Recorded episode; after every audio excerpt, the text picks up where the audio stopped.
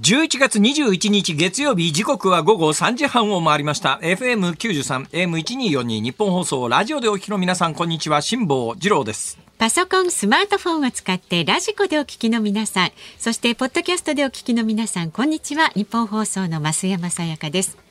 辛坊治郎ズームそこまで言うか。この番組は月曜日から木曜日まで辛坊さんが無邪気な視点で今一番気になる話題を忖度なく語るニュース解説番組です。この間からなんでだろうなんでだろうと思っていたことが一つあるんですが、えーオンエア直前に今日の夕刊各紙を見ていてどこの夕刊に載っていたか分かりませんけれども、えーあなるほどそういうことかと思わず膝を打ったんですね。ええ、ええ。えーで詳しくはですね、えー先週詳しく喋り出そうとしたらですねディレクターに止められて喋れなかったネタがあるんですよ。はいはい。それ何かというとあの年末年始の放送スケジュールっていうのがあるんですが、まあ、簡単に、えー正確なところをわざとぼかしながら喋るとですね、私が想定していたよりも若干日程が取れそうだということが判明したのでね。ね。その若干の日程が取れるとですね、私はあの1980年代えー会社員になった頃からの修正でええ。まとまって休みがあると海外に出ると。はい。えーまああの80年代特にあの円高局面では海外がものすごく安くてそう特に。特に当時東南アジアでタイなんか行くとですよはい。ラーメン一杯10円とかでしたからねはいはい。今タイ行ってラーメン食べても日本とほとんど変わんなくなってますからそういう感じですか。そうなんですよだからあの当時って日本円持ってあの老後に日本の年金を持って海外に行ったらっていうので、あのひどい言葉ですけどもシルバーコロンビア計画っていうのがあってですね、要するにシルバー計画をなんでシルバーコロンビアっていう名前がついたかどうかわからないんですが、ええ。まあ、海外に移住していただいて、はい。えー年金で、えー海外で穏やかに暮らしていただこうと。で、当時の円高局面で日本の年金水準もらうと、特にあの厚生年金ぐらい、国民年金だとなかなかね、あの円高局面でそれで海外であの悠々自適は無理だったと思いますけども、円高局面なら、日本の厚生年金なら楽々海外で、えー東南アジアなら特にですね、えーまあ、お手伝いさん、日本でお手伝いさんってもうほとんど存在しないですよね。そうですね。そういう言い方もね、あまり。欧米ではね、未だに結構ありますよ。はいはいこれがやっぱアメリカなんかは、あの、違法移民の受け皿なんかになってたりなんかして、社会問題になること多いんですけれども、ええお金持ちの人は、一定以上のお金持ちはみんな、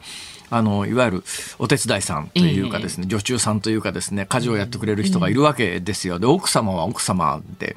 あんまり家事しなかったりなんかして、趣味の料理ぐらいですね、やったりなんかするのは。で、東南アジアでも、あの、私が勤めていた放送局って長年フィリピンのマニラというところに、今もしかするとね、支局が閉鎖になっちゃってるから特派員はいないかもしれませんが、あの、当時は支局員がいたんですよ。あ日本人の支局員が社員でいてたんですが、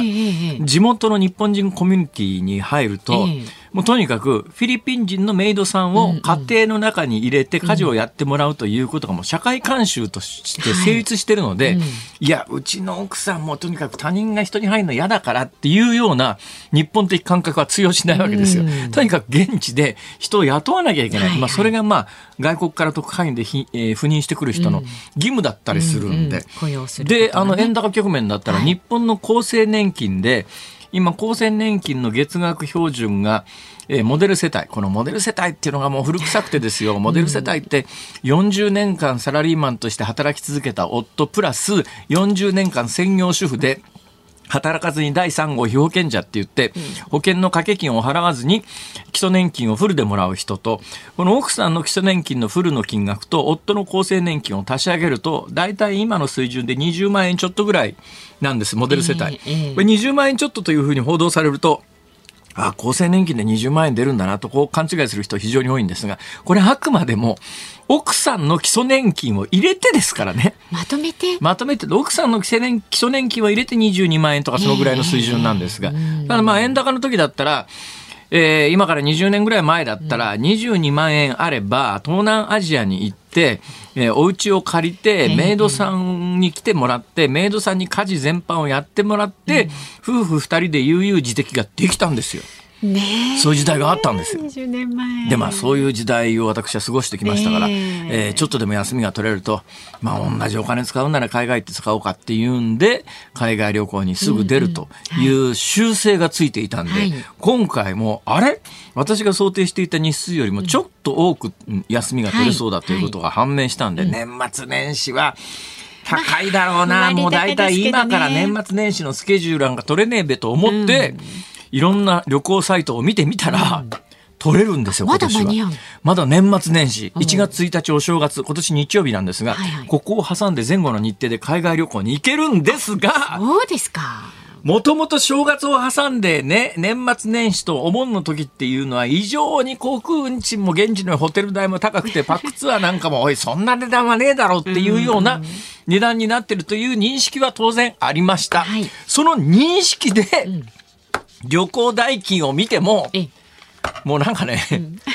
唖然とするっていうか、椅子から転げ落ちる記憶もなくなるぐらいの値段で。認識をはるかに超えるっていうあもうもうだから一昔前芸能人はハワイが好きって言ってですね、うんうんうん。芸能人あの正月年末年始ハワイに行って、ハワイの芸能リポーターもなんか年末年始ハワイに集結してですよ、はい。空港ホノルル空港で降りてくる芸能人と捕まえてはいはいはいインタビューを取って年始のワイドショーはこれあのギャラ払わなくて済むんですよこういうの基本的に。あ、そうなんで、まあ、そういう慣習ができてますから、はい。年末年始あの本人の許可を取ってですね事務所の了解取ると面倒くさいですけどいきなりその現場で本人の了解取っていや本人の了解得ましたからみたいなことを言って年始のワイドショーで放送して枠を埋めてですね、ええ。そうするとまあ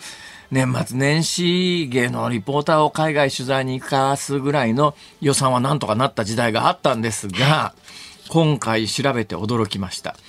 次元が違うのと、それからですね、私なんかで言うとやっぱ年末年始ハワイは高いだろうなっていうのはもう分かってるんですが、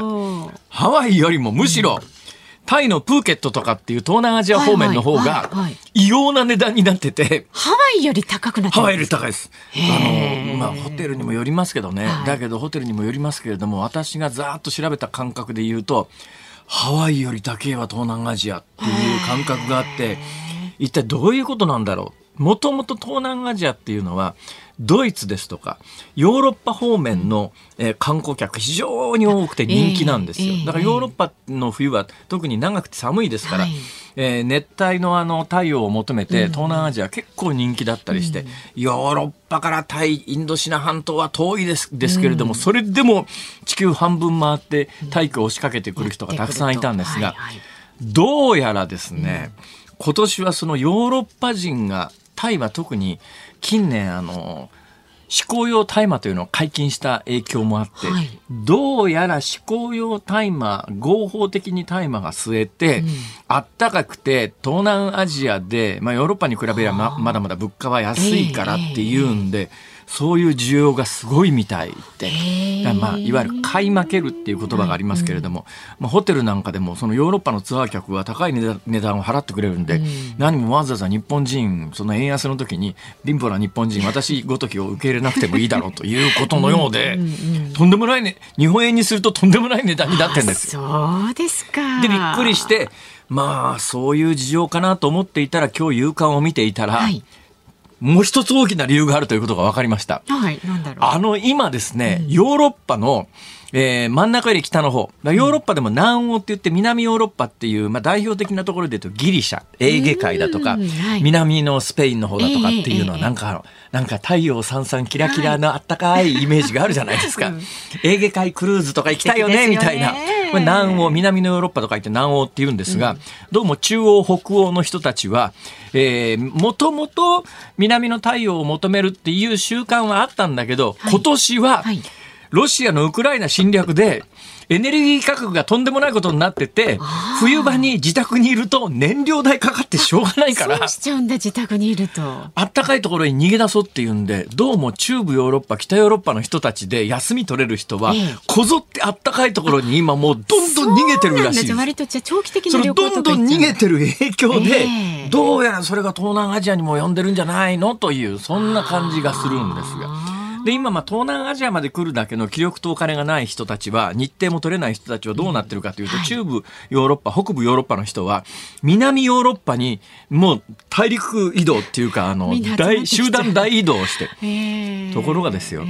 これがね日本人の多くが認識していないんですけど南ヨーロッパっていうとかなり緯度が南の方のような気がしますよね、うん、地中海のあのエーゲ海沿いみたいな。うん。知ってますか？代表的な南欧の首都っていうとギリシャのアテネじゃないですか、うんうんうん、ギリシャのアテネって北緯何度ぐらいか知ってます、わかんないギリシャのアテネってかなり南の方にあるようなイメージありますよね。ギリシャのアテネってね、日本でいうと仙台より北なんですよ。そんなに北なんですか？むちゃくちゃ北です。で、スペイン、スペインも南欧の代表的な国ですよね。南ヨーロッパ。なんかマドリッドっていうとなんかすごい太陽、太陽の国っていう感じがあるじゃないですか。スペインのマドリッドって、うんえー、多分ね、北海道ぐらいの緯度のはずです。そんなに上？はい。ドイツのベルリンとかあるじゃないですか。はいはいはい、ドイツのベルリンの緯度なんて北緯50何度ですから、うん、北カラフトより上の方ですよ。北カラフトの上の方です。パリだって札幌なんかよりはるかに北にありますから、ヨーロッパの主だった都市っていうのは、日本の感覚で言うと、北海道からカラフトぐらいの緯度なんです。だからもともと例えば太陽光発電なんかにすごい不利なんですよ。はい、傾斜がものすごくあの太陽光パネルを縦にしないと太陽に生態しなくなりますから、えーうん、ベルリンの緯度なんか北緯52度だよ。まあ、それにしては比較的北海道や樺太特に樺太なんかに比べるとまだベルリンなんかの方がまあ寒いし日照時間短いのはもうどうしようもないですけどね、北緯度が高いですから。ただまああの海流の影響でそんなにはイメージほど、緯度ほどは寒くないねっていうイメージなんですけども、それは間違いないんだけど、実はもうほとんど真っ暗ですよ。このぐらいの時間から真っ暗だと思います。随分早くに。いやもう、その代わり夏の北欧北欧から中央から北欧パリなんかでも夜の9時ぐらいまで明るいじゃないですか。そう、ね、そういう事情なんです。その代わり冬場の中央北欧は寒いわ暗いわ逃げ出したいわもうあったかい太陽を求めて東南アジアにまで押しかけてきてその影響が私のこの冬場の旅行の範囲を狭めてですね。今から予約はいくらでも取れるんですよ今年は異様なことに。だから日本それから中国人の海外旅行がまだスタートしてしてないんで。で日本人でもそういう異常なことになってますから、でまたまあコロナに対する警戒感もまだ若干残ってますから、そんなに積極的に行かないので、日本からの便と飛行機の便とホテルは取ろうと思えば取れるんだけど、値段がとんでもない。まあでも辛坊さんなら行っちゃえばいいじゃないですかドカンと。ドカンと行きますか本が売れたおかげで。よしドカンと公園の中のドカンで。何言ってるんですかドラえもんのび太みたいなほら。土管の公園の土管みたいな。その話この間しましたね。最近公園に土管がなくなってきたという話は。もう今日はこのぐらいで勘弁してあげます。ちょっと驚くね、現象が起きてますね。さあでは株と為替の値動きです。今日の東京株式市場日経平均株価は反発しました先週の金曜日に比べて45円2銭高い2万7944円79銭でした前週末のアメリカ株高を受けて買いが先行したということです。また為替相場は現在1ドル140円50銭付近で取引されています。さあズームそこまで言うか。この後はお知らせを挟んでズームフラッシュ。週末から今日にかけてのニュースをチェックします。で辛坊さんが独自の視点でニュースを解説するズームオン。4時台ではおよそ3年ぶりに実施された日中首脳会談の成果につきまして神田外語大学教授の興梠一郎さんにお話を伺います。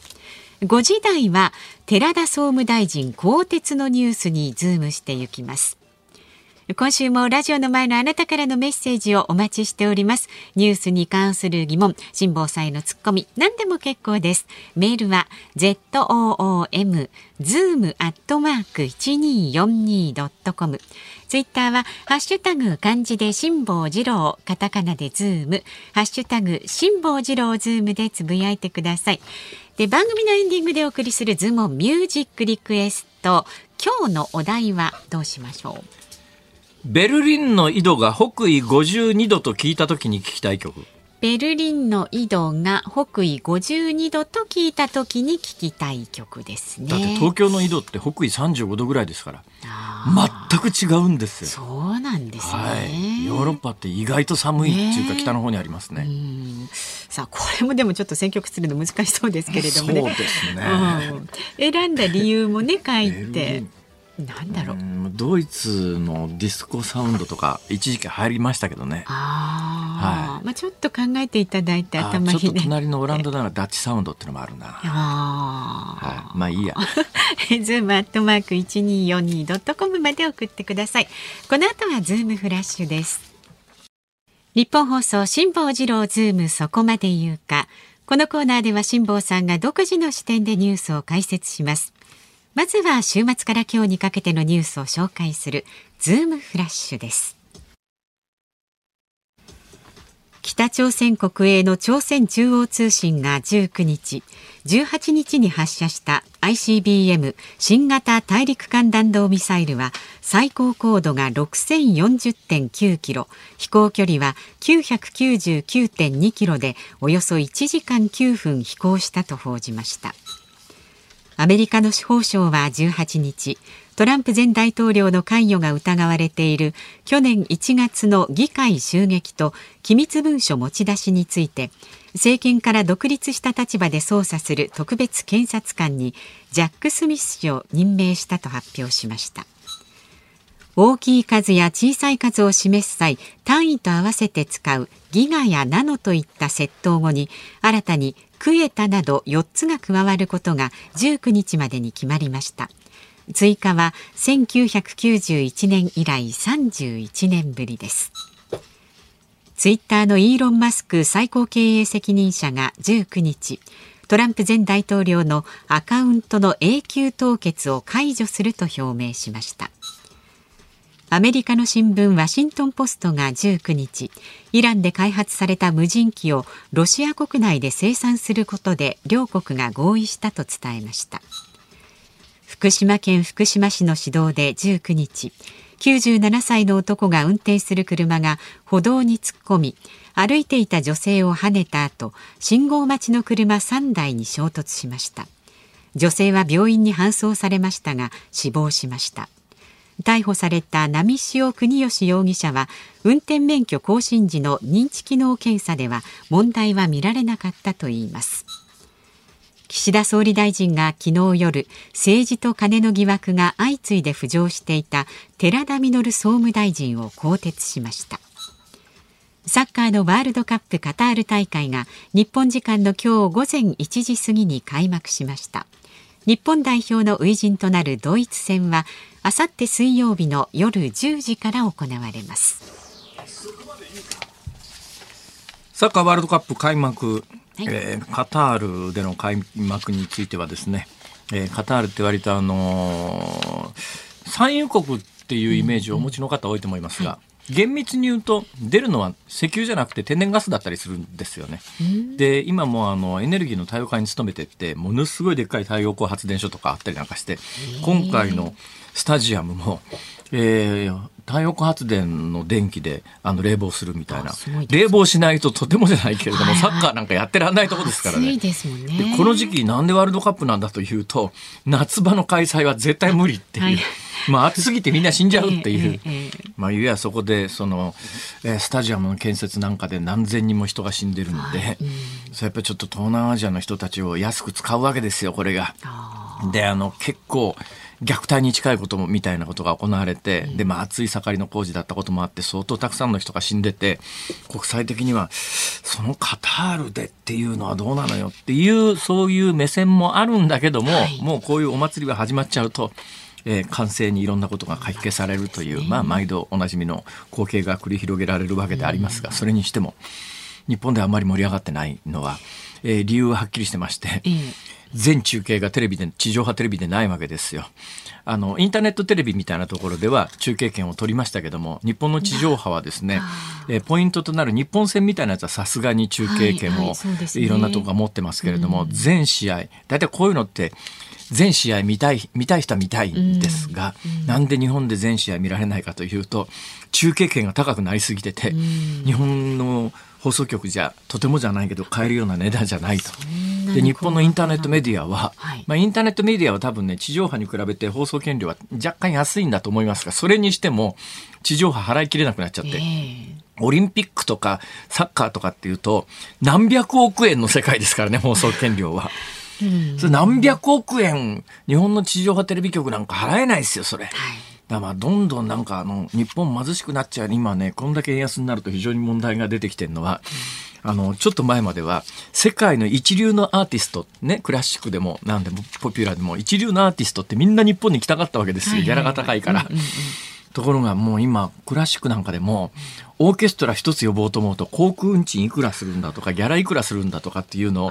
えー、これ円に換算するといくらになるのみたいなことになった時にチケットの値段をこのぐらいの値段にしないととてもじゃないけどペイしないけれどもチケットの値段その値段じゃ呼べねえべみたいなことになって。あの一流アーティストが、うん、もうどんどん入ってこなくなっちゃってて。そんな影響、国が貧しくなるということはそういうことなんだなということをなんか思い知らされるワールドカップになってる感じがね、今回もひしひししますけどね、はい、えー、でもまああのとにかく代表には頑張ってほしいなという。そうですね。まあ、はい、もものすごく当たり前の締めくくりで。日本戦はね、水曜日の夜10時からドイツと戦います、ね、はい、えー、寺田稔総務大臣更迭の話は、あの、5時台で詳しくやります。はいはい、えー、そしてあのー、ちょっとこれ興味のある人がいて何人いるのって話ではあるんですが、うん、あのギガあ単位、ね、ギガテラそのずっと上の新しい単位が、はい、あの決まりました国際機関で決まりましたよって話なんですが、はい、それがどうしたって話だよね。あのまあ、皆さんに馴染みがないキロは馴染みがありますね。キロわかるわかる。ね、1グラム1キログラムっていうと1000グラムですね。うんうんえー、それからまあメガっていうのもメガは100万ですからメガ100万ですから、メガもなんとなく馴染みがありますね、うん、えー、そのうちのギガ。最近あの携帯電話等でギガっていうのは、要するにどのぐらいの情報を扱えるか、でギガっていうのはメガよりゼロゼロが3つ多いわけですよ、うん、だから10億かなギガは確か。えー、10億だと思います。で、その上がテラですね。さらに3つ上なんですね。ね。3桁上なんですが。テラ。えー、1兆かな。1兆だと思います。はい。その上がね、ペタ、エクサ、ゼタ、ヨタっていうのがあって、そこまで決まってたんですが、それが全部あの3桁、0、3つずつ増えていくんですよ。うん、で、その上が決まりましたよって話で、まあ、多分そこまでは、何に使うんですか？そうですよ。これ何にあ宇宙の果てまでの距離とかを測るとき使うんですよ。関係ないね。関係ないねって話ですね。だけど最近は、コンピューターの性能とか上がってきて、全世界にじゃあ、あの、情報をデジタル化したいら、どのぐらいの情報量になりますか？みたいなことを考えるにあたって、今のテラギガペタエクサみたいなのじゃ足りないよねっていうだんだんそういう時代になってくるよねっていうことで。えー、上の方の桁も決めました。考えないから。だからどうしたって話ではある。だけど、だからどうしたなんだけど、非常に重要なのは、我々世代より上と下でだいぶ違うと思うんですが、我々世代って、えー、4桁ごとの位取りに慣れてるわけですよ。で日本語っていうか東アジアの文化圏は基本的に位取りが4桁なんです。うん、1、10、100、1000、はい、ね、万、10万、100万、千万。せまあ、千、まあ、だから万の次が来て、億が来てっていうような、K が来てっていうのは全部4桁取りの位取りなんですけど、ど。はいはい、欧米は3桁取りなんです。だから日本人はですね、宝石屋に行って、パッと値段表を見て一桁間違って、宝石屋飛び込んで恥かいちゃうみたいなことがあるんですが、ちょっとごめんなさい。これ時間があればものすごく面白い話なんで詳しくしたいところなんですが、なんか私の耳にはもうそろそろやめろの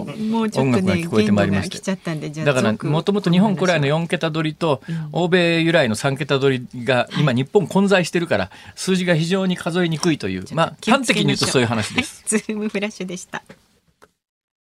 11月21日月曜日時刻は午後4時3分を回りました。日本放送から辛坊治郎と。増山さやかでお送りしています。辛坊治郎ズームそこまで言うか。ご意見を一つご紹介いたします大阪市からですね労働なんかしないで光合成だけで生きたいさんです本当におっしゃる通り、はい、いいですね憧れますよ、えー、えー、私はワールドカップ観戦のため今ドーハからメールを送っています。いや、幸せな人ですね。それ、労働なんかしないで光合成だけで生きてる人じゃないですか？なかなかね、素敵なパターンですよ。で、空港の売店では、エビアン463円コカ・コーラ386円です。まあそのぐらいしますね。はい、それから大会スポンサーに日本企業はありません。そうなんですよね。その代わり中国やインドの企業が存在感を発揮しています。辛坊さんが円が弱まっているとおっしゃっていましたがまさにドーハの地で痛感しております。まあちょっとまあドーハはイスラム圏なんでねあのあの辺はちょっとアルコールに関しては若干特殊事情はありますが、はいうんまあね、今回あのワールドカップの会場で500ミリリットルのビール飲むと1900円ですから。高い。まあちょっと笑っちゃうぐらい高い。そうなんですよ。でもそれが普通なんですよね。困ったことですねこれは。はい。まあ、行かなきゃ一中立って。そんなわけにもね。いやね。昔みたいにねこうなんかこう胸張って海外旅行、ね、シルバーコロンビア計画だっつってねあの高齢者に海外行け海外行けって言ってテレビで特集とか組んだんですよ当時、うん、その後その人たちが今どうやって暮らしてるのかのそれもやっぱり今報告する義務があるんじゃないか放送局は、と私は思います。いやいやちょっと驚くことが目白押しですがあなたからのご意見まだまだお待ちしております。メールは ZOOM zoom アットマーク 1242.com ツイッターでもつぶやいてください。ハッシュタグ漢字で辛坊治郎。カタカナでズーム。ハッシュタグ辛坊治郎ズームでつぶやいてください。で今日は月曜日ですのでね5時35分まで延長してお送りいたしますので。そうですよ、えー、エンディングソングねおかけするのちょっと遅くなりますがズームオンミュージックリクエスト今日のテーマはベルリンの緯度が北緯52度と聞いた時に聞きたい曲、え意外とね、寒いとこなんだね、はい、っていう感じの曲ですね。えー、ズームアットマーク一二四二ドットコム。選曲の理由も書いて送ってください。さあこの後はおよそ3年ぶりに実施されました日中首脳会談の成果について神田外語大学教授の興梠一郎さんにお話を伺います。日本放送ズームそこまで言うか。この時間特集するニュースはこちらです。対面での実施は3年ぶり。日中首脳会談の成果は。岸田総理大臣と中国の習近平国家主席が17日タイの首都バンコクで会談しました。対面での首脳会談は2019年12月以来およそ3年ぶりとなりますが台湾や尖閣諸島をめぐる問題などで日中関係が冷え込む中成果はあったのでしょうか。そこで今日は中国政治に詳しい神田外語大学教授の興梠一郎さんにお電話でお話を伺います。興梠先生よろしくお願いします。よろしくお願いします。ます。えー、今回の久方ぶりの日中首脳会談、まず一言で言って、どんな印象をお持ちでした、まあ、中国側からすると、緊張緩和っていう一言なんですよね。はあはあ、ですから、日本と首脳会談をやる前に、一連のもう首脳会談があって、ええ、でそこで土台作りをやって、日本と首脳会談ってこういう流れでしたね。なるほど。どうなんですか？今回、あの、習近平国家主席と岸田総理が握手しているシーンが中国の人民日報等にも掲載されたようですが、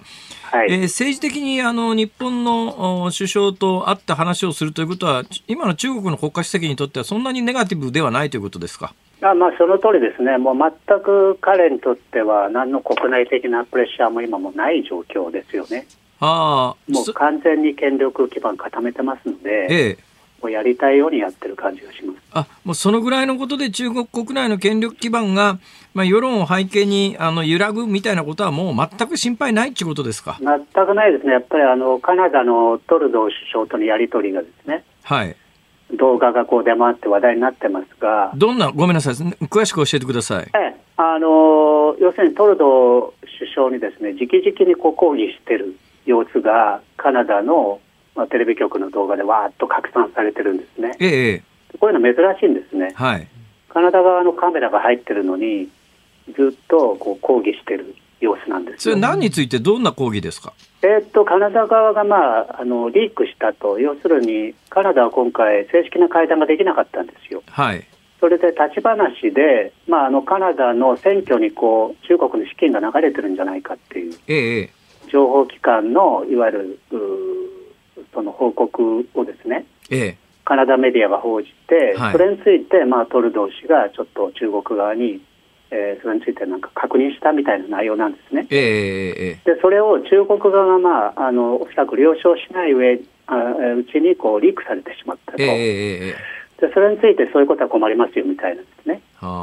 でそれを直々にこうカメラカメラの前で習近平氏が、ええ、ああたかも報道官かのようにこう生の声で喋ってる。ええええでこういうのも非常に珍しい。ああ。もう今、あれですか、中国の国の体制は、習近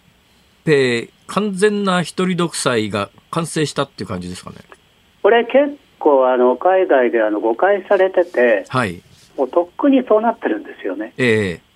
でもう2015年の時点で、その、い、わゆる共産主義青年団、ええ胡錦涛派ですね。はい。あのもう、胡錦涛の側近中の側近の霊計画っていうのはもう無期懲役になってますからね。はで、前回の党大会の時にも、あの、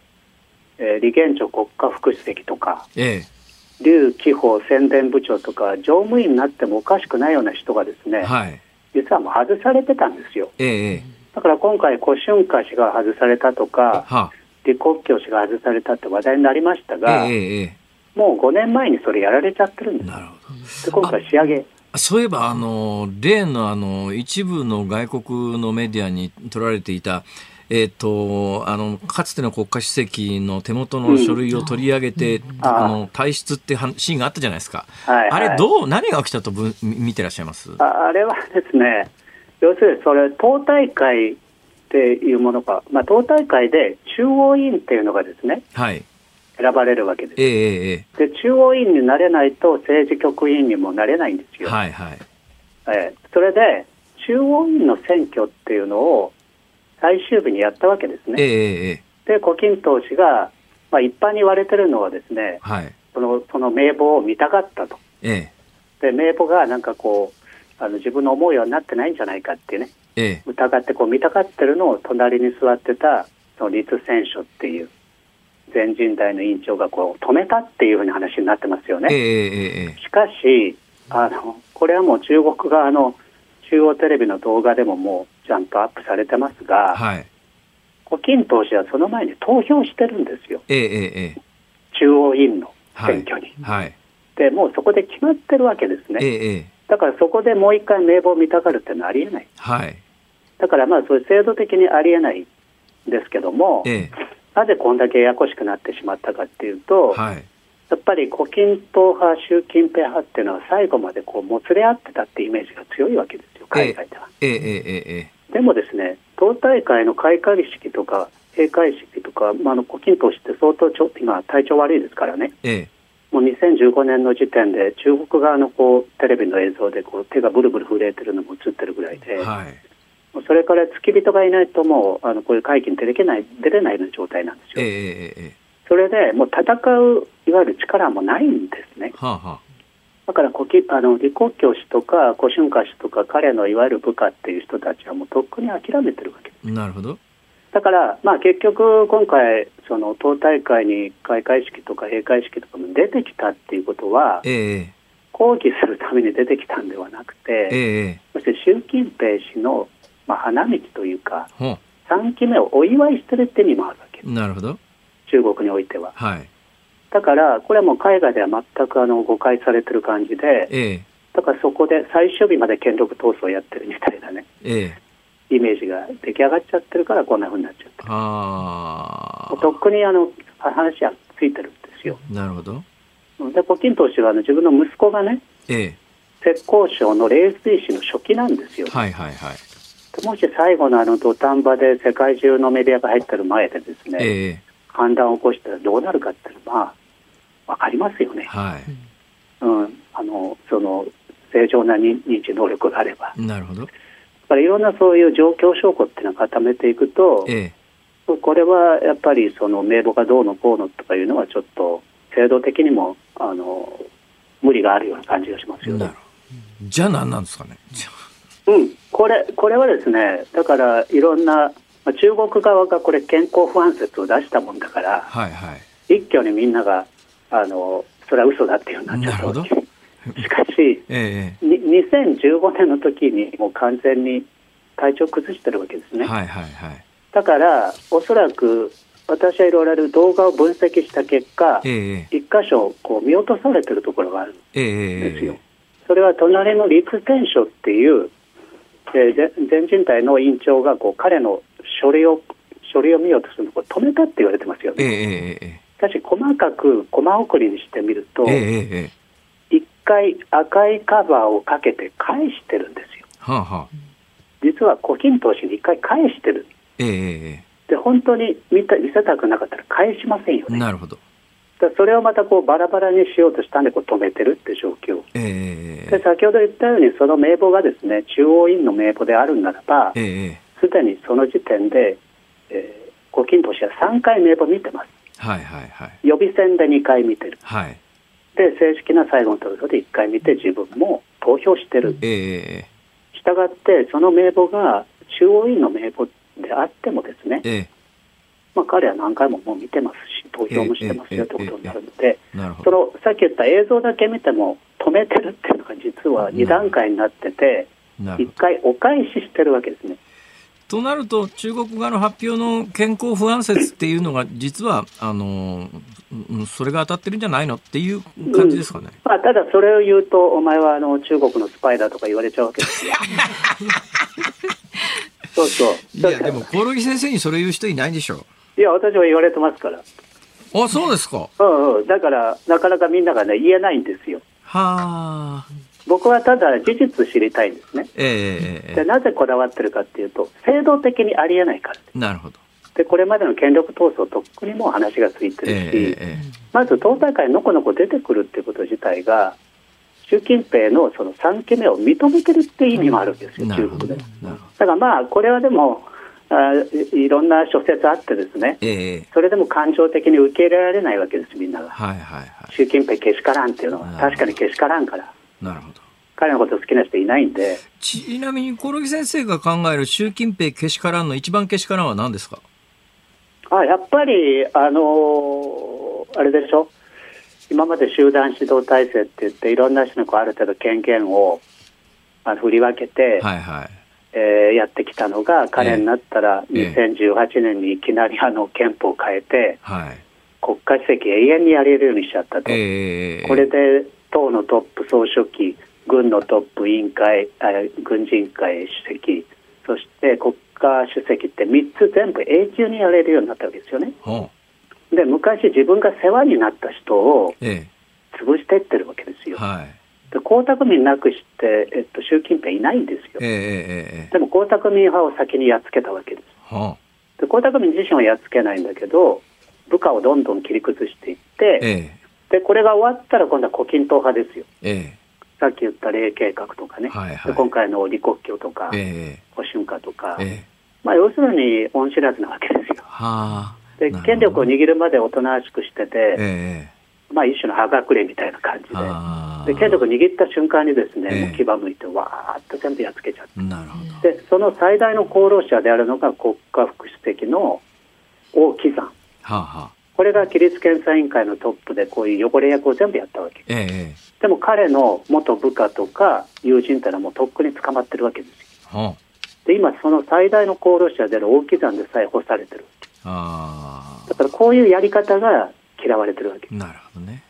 どうなんですか？先生の見るところは、あの、巷で言われている、まあ、台湾を武力で取りに行くんじゃないのかっていう、これはどう見てます？うんと、私、意外となんか無視されてるのが、この間の軍事演習じゃないかなと思ってるんですよ。ほうほ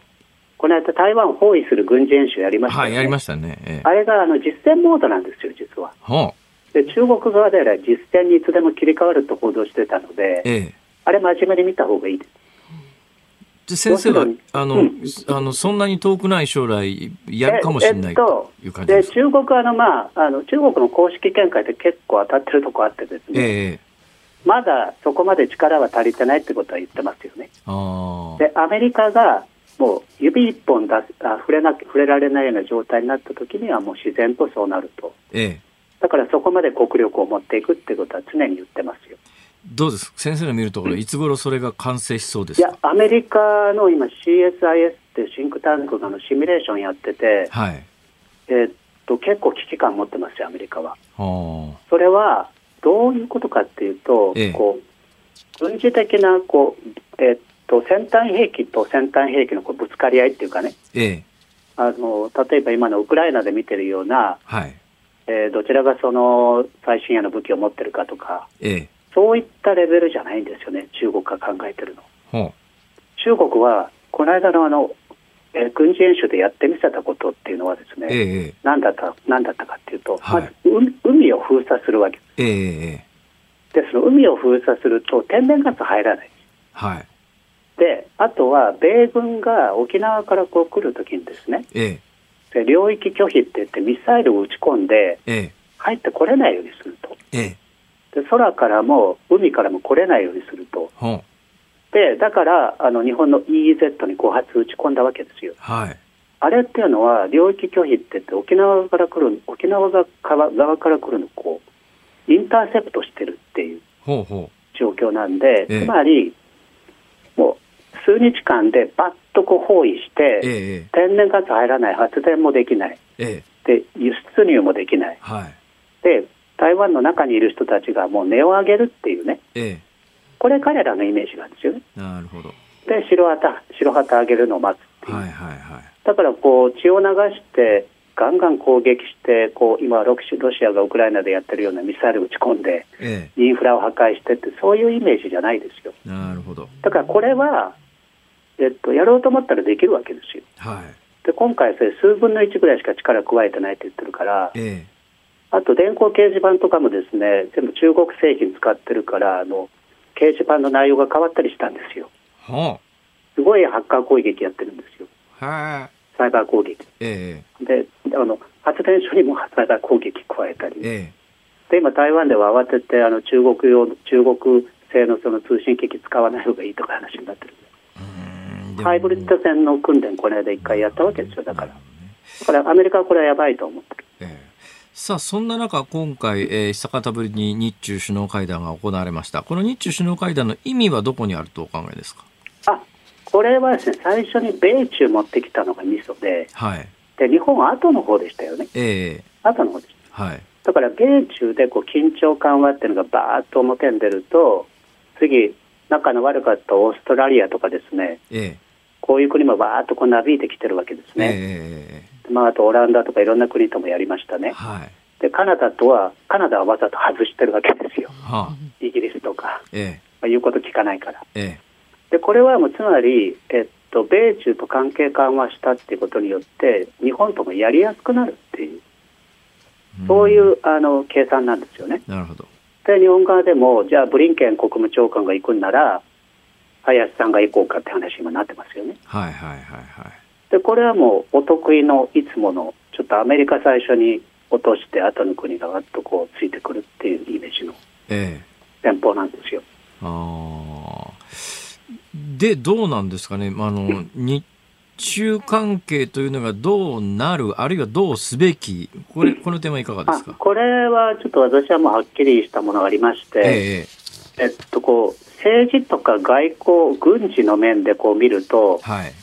まあ、どうしようもない相手ですよね、はあ。はっきり言って、隣に中国っていう国があって、ええ。もうまさに脅威になってしまってると。はい。で、数十年前は日本が援助して、経済的な関係だけを言ってれば、良かった時代はもうとっくに終わってですね、ええ今は例えば EEZ にミサイル撃ち込んでくるとか、はい。で尖閣もいくら来るなって言っても来るとか、えで装備もどんどんこう強化してるとかえね、えでこれがある一方えで、ええ。ちょっと貿易統計見ると恐ろしい事実があるわけです。はい。でこれは日本はあの中国との貿易で5年連続で黒字なんですよ。ほうほそれで日本側が売ってるのは集積回路とか電気機器とか機械類とか割と単価の高いもので、う。ええで輸出も、えー、と昨年17%ぐらい伸びてて、輸入も12%伸びて、えええで全体で15%伸びてるとかね。なるほど。で、これ、ん中国との貿易構成比っていうのはもう22%なんですよ。はい。アメリカは14%ですええね。えで、日本は中国から入れなきゃもう、あの、えー困るものっていうのがもう大体23%ぐらいいってる。えほう。その集中的供給剤っていうのが。はい。これほとんど仕事ができなくなる。パソコンが入ってこなくなったり、えええあの、スマホが入ってこなくなったり。えで、これが同時にこう存在してるってことですよ。軍事的な脅威はい。と経済的な一体化っていうのが。ええまあ、当たり前のことなんだけど、アメリカも実はそうなんですよね。ええだからこれを今後、両方こう見て付き合っていかなきゃいけないから、だからまあおそらく中国が軍事的に強化されるようなそういう先端技術とかはあの安全保障上、まあ、中国に渡らないようにするっていうことをする一方で、ええまあ、貿易全体を見ていったときに、日本に有利なものは引き続き続けていくっていう感じだと思う。うんそういう思考が大事になってくるし、よくあの威勢よく、もう中国と関係きれいとかですね、はい。デカップリングだとかいう意見があるけど、ええええアメリカもそれ考えてないんですよ。そもそもそんなことやったらペットフードも入らなくなるし、はい。ペットが死んじゃいますから、えでペニシリンも入らないとか。だから、えっと、こちらが有利になるんであれば、貿易全体はこう進めていくけどもあ、え。こう個別のセグメントでここはダメだよっていうのをこうあの特定していくって時代になってきますよね、こえれから。ななるね。で経済が良くならないと日本も軍事力に金回せませんからね、え結局やっぱり儲かるとこではしっかり商売続けていきながら、警戒するとこは警戒するって当たり前の発想がすごく大事になってくる。えなるほど。と思います。その中国なんですけども、今、あのコロナに関して、えーまあ、かなり厳しい政策をしてるから、今ちょっとなかなかあの中国旅行に行こうかっていう感じにはならないんですが、それが緩和された後ですね、はい。えー中国に旅行に行って、あの例えばコオロギさんはどうですか、は中国旅行行ったら中国で捕まるリスクありますか？あそれはあるんじゃないですかね。ありますか？あ。それ今みんなありますね。は商社マンから学者から前例を見ると、あの中国と仲のいい人も捕まってますし、あ、あどういう基準で捕まえて、どうその後どうなるんですか？どこんなまあいろいろ言えるところと言えないところあるんですが、言えないところあるんですか？あのまあ、まず言える部分っていうのは、ええ。過去の前例を見るとどういう人が捕まってるかっていうのがあって、はあ。本当にそういう、えっと情報活動やってたかどうかってもわからないじゃないですか、それは。えそれはちょっとこっちに置いといて、ええ。そうじゃなくて捕まっちゃってる人っていうのは、ええ。どういう人かっていうと、例えばその時のこう政治的な対立の中に巻き込まれてしまったとか、はい。敵対する派閥側と関係が良かったとか、ええあとは、それはかっこいい話ですよね、そういうのっていうの。は。えええ。なんか高級なこう007型の話です。はいはいはい。これどうしようもない部分が実はあるんですよ。ほ国家安全局っていうのがうはい。あの末端にいるわけですええね。ええでトップは国家安全部、はい。まあ、昔の、えっとロシアの KGB みたいな。はいはいはいでこれがですね末端の方ってとんでもなくいい加減で、ええなんかちょっとあそこに外国人がいるとかですね。ええ。でこれなんかちょっと怪しそうだとか、ええ。例えば通報が入ったりするんですよ。今反スパイ法っていうのができて通報奨励してるから。はい。あそこなんか外国人怪しいのがいるとか言うとね、ええなんか写真バシバシ撮ってるとか、で通報が入ってくると、あ、これはいいいいかもだっつってですね、でそれとりあえず捕まえるっていうのがあって、で捕まえたら、えっと、それ監禁してる間、残業手当が出たり、ええはいはい、一緒にちょっと旅行だった名目であの連れて行けたりですね、美味しいもの食えたり、ええあこれ、実際に聞いた話なんですよ。うんそれであの釈放される人もいるし、ええ。そうじゃない人もいるんですね。えで、これが、例えば、あれ、いなくなったってなると、こう連絡しますよね、日本の外務省とかに。はいはいはいはい。で向こうに問い合わせたら、あ捕まってるよって話になって、ええそこは今度、外交ルートに乗ると、向こうもメンツがあるから、ええ有罪にしちゃうわけですよ。はこういうどうでもいいレベルのが実はあるんですよ。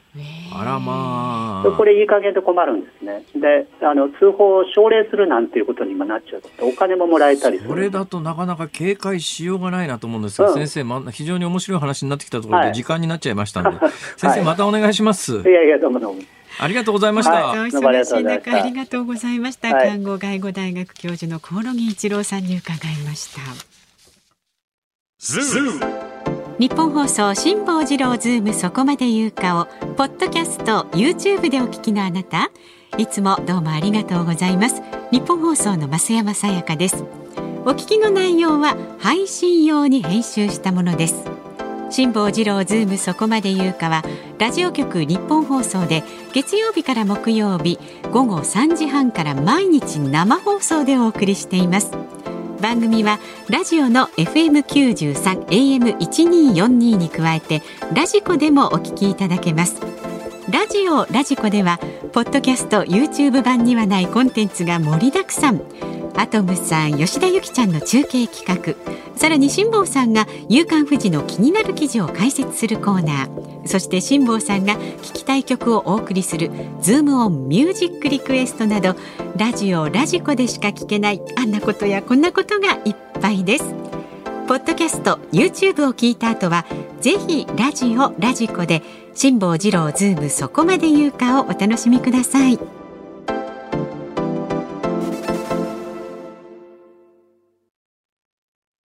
11月21日月曜日時刻は午後5時を回りました。こんにちは辛坊治郎です。こんにちはニッポン放送の増山さやかです。ズームそこまで言うか。この時間はズームオンミュージックリクエストに寄せられたメールご紹介してありがとうございます。今日のお題はですね、はい、ベルリンの緯度が北緯52度と聞いた時に聞きたい曲。寒い。けど難しいお題でしたがまずは神奈川県67歳万歳親父さんあ来ましたねベルリンで思い浮かべるのは北京、ベルリン、ダブリン、リベリアとね。はい、ーですね。アジアの中心、これは予想しておりました。そうですね。来ましたよ。これね、八件いただいてるそうです。そうですか。やっぱりね。お考えになる方多くて、ね、やっぱりね。うんそれから埼玉県の佳代子さんはジンギスカンのジンギスカンをリクエストします。ベルリンはドイツの首都ドイツの音楽グループのジンギスカン。そこでこの曲をリクエストします。そうなんですよね。ね大流行りしましたね。の時代に入りましたねこれ。はいはい、はい、最近アイドルがカバーしたそうですよ。まあでも本家で。そうなの？そうらしいです、うん、この方のリクエストは本家ね。ラジオネームサリパパさんベルリンの愛は吐息のように。トップガン愛のテーマね、はいはい、トップガンど真ん中世代の私にはベルリンと聞けばこの曲ですね。マーベリックでも使ってほしかったな、はい、そう懐かしい。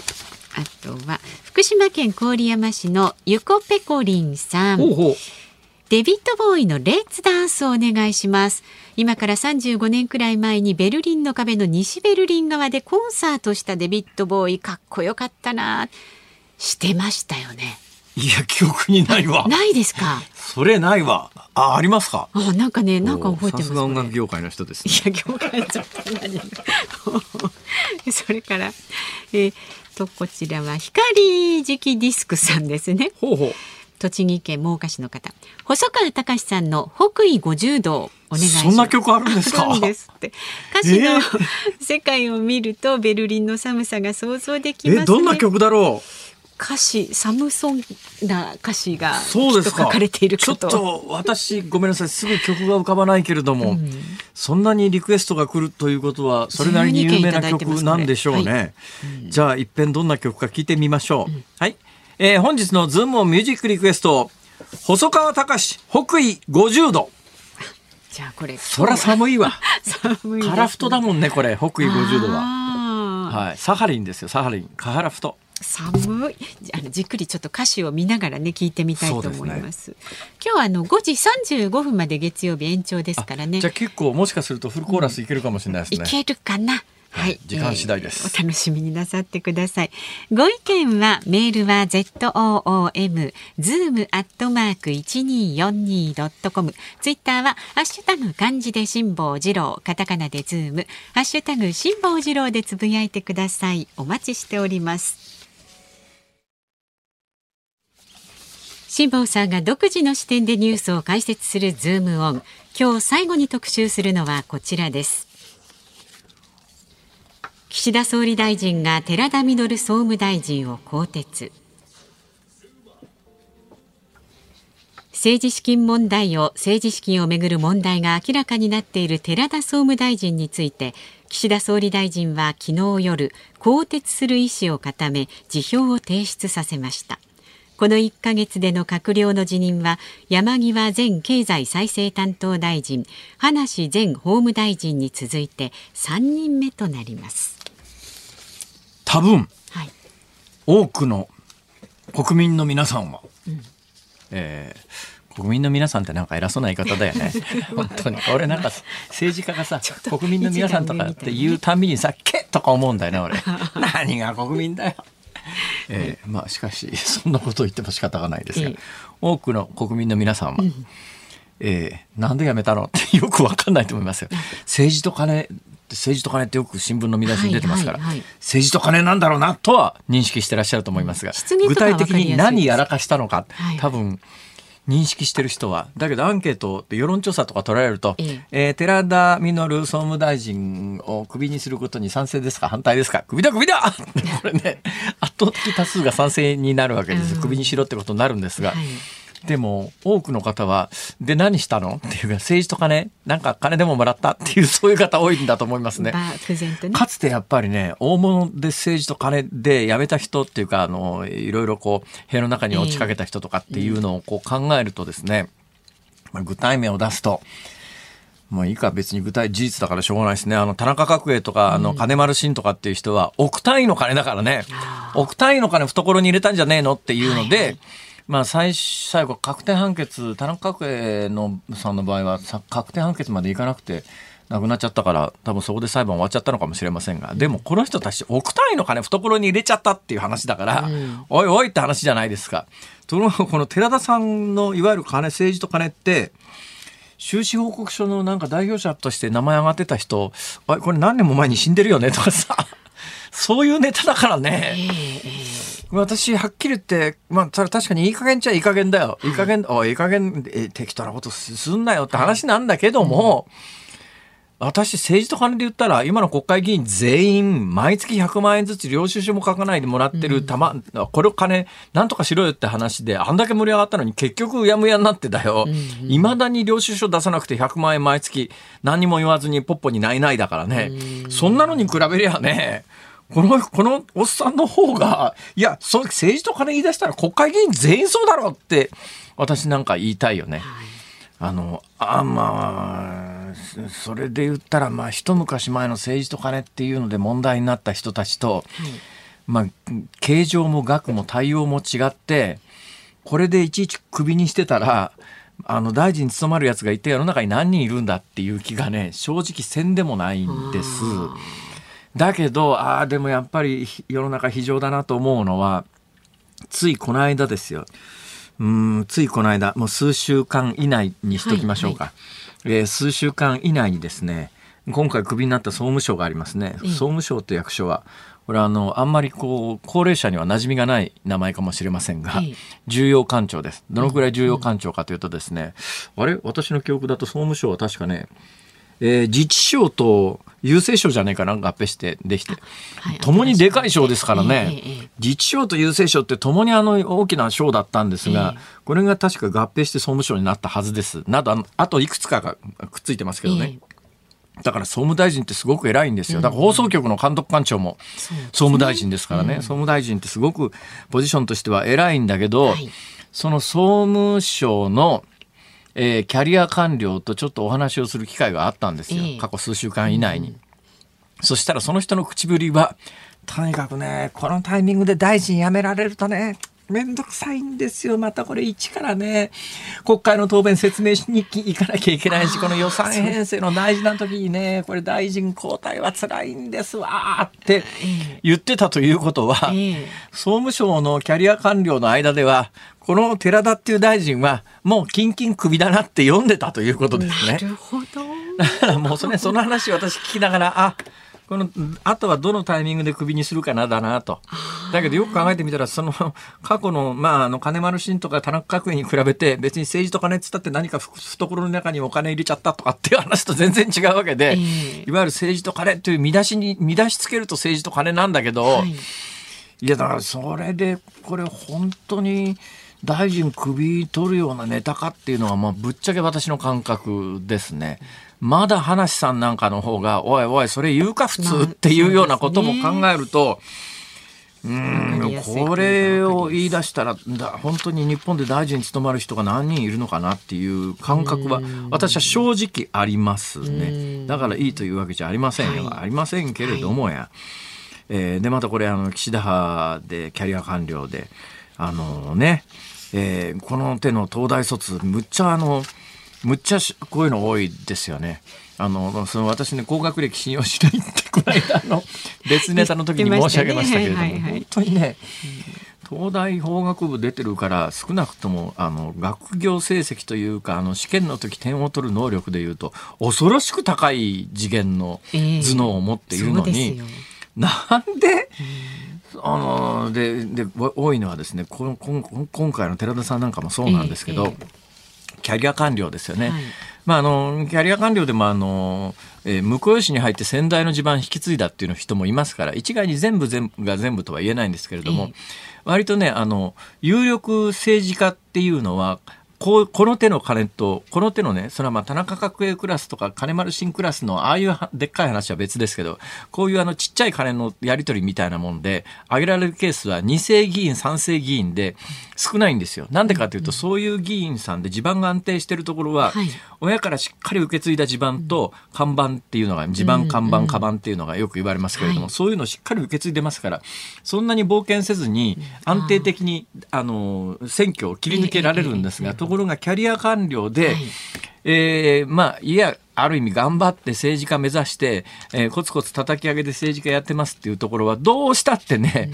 うん、地盤看板カバンを受け継いだ2世議員3世議員なんかに比べるとえー、選挙が厳しいですから、うん、無理せざるを得ないというところがあって、講演会集めてきて、じゃあその講演会でも2世3世議員ぐらいになるともう安定した地盤がありますから、はい、えー、地元の有力者が安定してその政治資金管理団体のトップについてくれたりなんかするわけですよ。うん、ところがこういう、まあ言っちゃなんだけども、あんた誰状態の人は一からそういう組織を作り上げていくと、いやとりあえず、あの名前誰かトップで貸してくれる人はいないか。まあ、挙句の果てに今回の寺田さんのケースで、笑っちゃいけないんだけど、笑ったのは、政治資金管理団体のトップの名前がついてた人が、俺はやってねえっていう、そんなものを受けた覚えはないって言い出して、これも今回の不祥事の中に入ってるんですけども、まあちょっとまあ、まあ、あの、それはダメですよ。ありえないですよ。すね、ね、もっとちゃんとしなくちゃねっていうと、コメントとしては成立するし、簡単なコメントで済むんだけれども、はいはい、現実に今回この寺田総務大臣、政治と金ってすっごい大きな見出しが新聞に出てますよ。全然地元に聞くと、あの人がこんなことをするとは思わなかったんだけど、おそらくそういうふうに街頭インタビューでコメントをしてる人って、何やらかしたか分かってないと思いますよ。漠然としてるかもしれない、ね、そもそも寺田総務大臣と聞いて顔浮かばないだろう普通の人はと。でそれなんか政治と金って書いてて新聞に大騒ぎされてるけれどもじゃあこの人何やったんですかって言って、あのいや飛行機の納入に絡んで5億円の賄賂を受けましたとかさ、えー、なんかあの事務所の金庫上げたらなんか金塊無記名の金塊がぞろぞろ出てきましたとか。おのおの田中角栄および金丸信さんの、はい、エピソードですけど、はい、そういう話とまた全く次元が違うからね、これ。あ本当にね。日本の政治家は小粒になったなという妙な考えも受けますが、さっき申し上げましたけれども、あのとにかく今国会議員全員今回のことで追及している野党も含めてよ、はい、みんなあんだけ大騒ぎになったのに毎月安定して領収書も書かなくてもいい税金も払わなくてもいい社会保障費も担当しね払わなくてもいい100万円のつかみ金をずっともらい続けていて恥じないという。もう政治と金だったらこっちの方がよっぽど私は問題だと思うよ。国会議員全員クビにしろよ、本当にと。私はね、言いたい。言いたい。はい。いや、それでこの、この大臣首、政治と金で首なんだもん。ちょっとあまりにもね、公平をか、公平を変えてると思うよ。で、私この問題についてなんかね、わーわー言ってるあの、国会で与野党議員っているじゃないですか。はい、お前らさ、まずそれ何とかしてから言えよって、つくづく思います。ズームオンでした。ズームオンミュージックリクエストをお送りしたのは、えー、光ディスク、ラジオネーム光次期ディスクさん、長男じいじさん、シュワチさん、のぼりりゅうさん、ジージートッシーさん、京都のおっちゃまんさん、アナザースカイさん、糸のパパさん、柳楽前島かのアナのファンさん、ケイパパさん、67歳、万歳親父さん、しげこさん、以上12人の皆さんのリクエスト、細川隆北緯五十度。はい。これしかし、何を思って中山大三郎さんは作詞したんですかね、ね、どういう思いが込められていたのでしょうか。これあの最後にね「さらばさよならロパトカ岬」ってのありますが、これあの要するにカムチャツカ半島の先端、はいうん、カムチャツカ半島の先端でイメージできない方はですね北方領土をイメージしてください、うん、北方領土からあの千島列島が伸びてますね、はい、千島列島ずっと上がっていて、一番北の下が島が確かシムシュ島かな。その向こう側にカムチャツカ半島の先端があるんですが、はいえー、ロバトカ岬というのはそこのことですがいやだけどなぜ北緯50度？ねえ。これあ多分どうですかね？漁船に乗ってるような方の漁師さんのイメージなんですかね？なんかそんな風に受け止めましたけど。思いながらうんうん。北で漁業に従事してると、そういうイメージでしょうか？な感じかなとね。あれが。まあこんなところのこんな解説をして何になるって話ですけども、まあ。ええ。まあそのぐらい寒いと、ね。だからそのカムチャツカ半島の一番南側、ええ。だからあの千島列島の一番北よりも、はい。ベルリンはまださらに北だということなんっていうことがね、で。よくわかりまでした。ベルリンですらそうですから、そこより北側にある、まあ、例えばオランあのデンマークとか、はい北欧バルト三国とか、はいはい北欧とかってどんだけ寒いのよってそういいううことですよね。それはまあ白夜って言って、うん冬になると一晩中太陽が沈まないっていうのが、うんヨーロッパって我々が思ってる以上に寒いとこなのよね。北に北にあるのよね。という状況の中で今回みたいなエネルギー危機が訪れると、うん。今年の冬これエネルギーないのにこの寒い冬をどうやって乗り切ろうかっていうのが当然今ぐらいの喫緊の課題として浮上してきて、うん。出した結論が、あのー余裕のある中央北欧にお住まいの皆さんは、うーんエネルギーの値段も上がってるからな、まあ、とりあえず南行っちゃうみたいなこと南にで旅。行に出る方が南に四行に出られて、ええだから今ね、でギリシャあたりの観光地って、はい本来はギリシャエーゲ海ってあの、夏のキラキラした太陽の中はいで白いこうなんか塗り壁みたいな こう建物の中で酔った走らすっていうそういうイメージじゃないですか。もともとやっぱりエーゲ海とかギリシャ観光っていうのは、はい。ヨーロッパの人にとっても夏場の観光地で、ギリシャって夏場の観光人口と冬場の観光人口って10倍ぐらい違う。まあ、圧倒的に夏が人気の観光地なんだけど、ねうん。今年に限っては、はいはい。その普段だったらガラガラのギリシャあたりのホテルが冬場に北欧中央北欧中央の人たちがエネルギー危機だからとりあえずあったかいところの、ね。でも東南アジアまで行けないからっていう人が押しかけててすごいまあいいいわゆる日本語でいうところの受けにいるっていう表現がありますが今だから南欧のホテルとか旅館とかすげえ賑わってるらしいですよ。そのおかげで私はこの冬プーケット行こうと思ったらとんでもない値段だということでどうしてくれんだよというそういう文脈でございました。なるほど。よくわかりました。さあ、お聞きの日本放送、この後5時35分からは小島夏子さんのお帰りなさい。明日の朝6時からは飯田浩二の OK 工事アップ。コメンテーターはジャーナリストの有本香里さん。クーデター以降混乱が続くミャンマー情勢について伺います。明日午後3時半からの辛坊治郎ズームそこまで言うか。ゲストはサイバーセキュリティに詳しい慶応大学教授の土屋大洋さん。北朝鮮のミサイル開発やウクライナ戦争をめぐる国際サイバー攻撃の実態にズーム。さらには5時台にはご著書の超ミニマル主義が話題のニュージーランドお住まいのですね。四角大輔さんお迎えいたします。この方なんか今すごい、まあ、流行ってるっていうか環境保護アンバサダーの方はいはい有名な人らしいですね。はい、えー、てなことでございまして、今週も始まりました。辛坊治郎ズーム、そこまで言うか、ここまでのお相手は辛坊治郎と、増山さやかでした明。日も見て。